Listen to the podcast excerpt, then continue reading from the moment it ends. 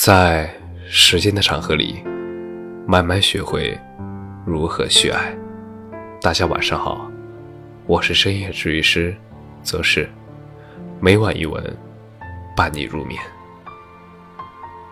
人为什么要努力？初中时觉得参加兴趣班并不重要，你不努力；高中时觉得读个什么大学又有什么区别呢？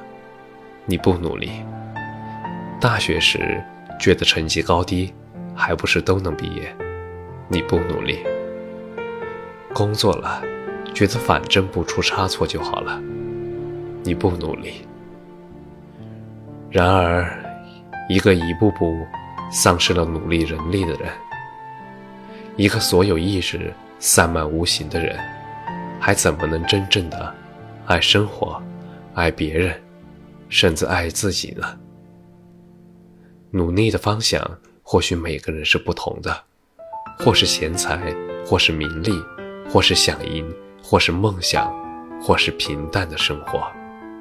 但是努力这种能力是相通的。这种修行路漫漫其修远兮，需上下而求索。努力本身并不能带来幸福。达成了什么，赢得了什么，这些努力的成果，有时候甚至和你的初衷背道而驰。但是，一个幸福的人，无疑在生活中拥有很好的心性和智慧。而幸福的修行和努力的能力是殊途同归的，他们的内核是相通的。我不愿眼里的神采追逐在手机的屏幕上，我还要奔跑，还要去看看这世界的大好河山。我不愿手指的灵性委顿于临时键盘间，我还要写故事，要画画，要抚摸夜里穿过亿万星层的蓝光。